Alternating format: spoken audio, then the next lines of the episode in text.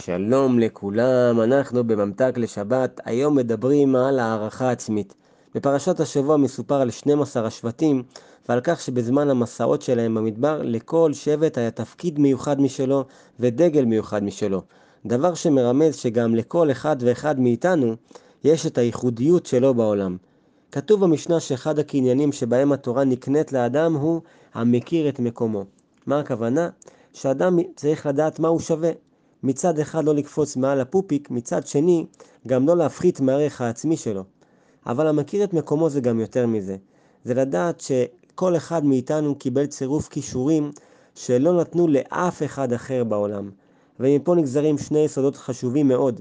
אחד, שכל אחד מאיתנו הוא בעל ערך גדול.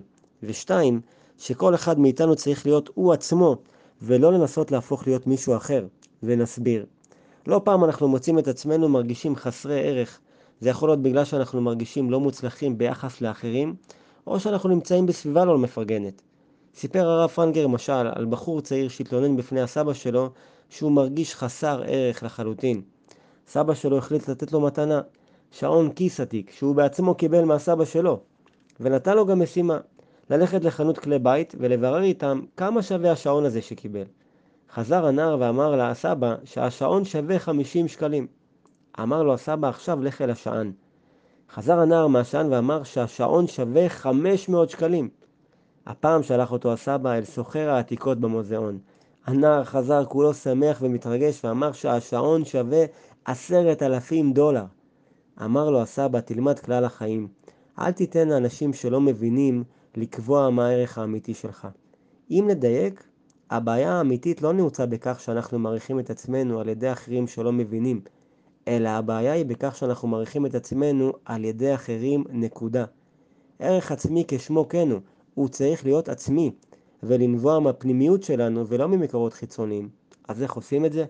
הרב וולבז זצ"ל מסביר שלכל אדם ואדם יש מעלה מיוחדת שהיא מולדת, ושבאותה מעלה הוא מצטיין.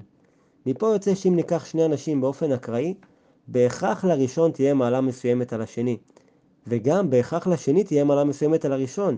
וכן, זה אומר שגם לילד המושפל של הכיתה, בהכרח יש מעלה על פני מלך הכיתה.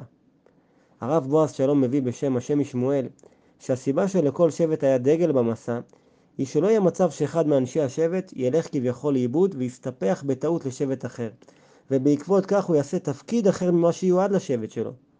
הייחוד. הייחודיות שיש לכל אחד מאיתנו היא זכות, אבל היא גם חובה, כי ניתנה לנו לצורך מטרה מסוימת כדי שנמלא תפקיד בעולם שרק אנחנו יכולים למלא אותו.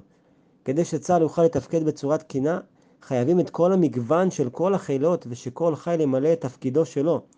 מפה יוצא שאדם שמרגיש שהוא פחות מוצלח ביחס לאדם אחר, והוא מנסה להידמות לאותו אדם, הוא למעשה משאיר משבצת ריקה שאין אף אחד אחר שיכול למלא אותה.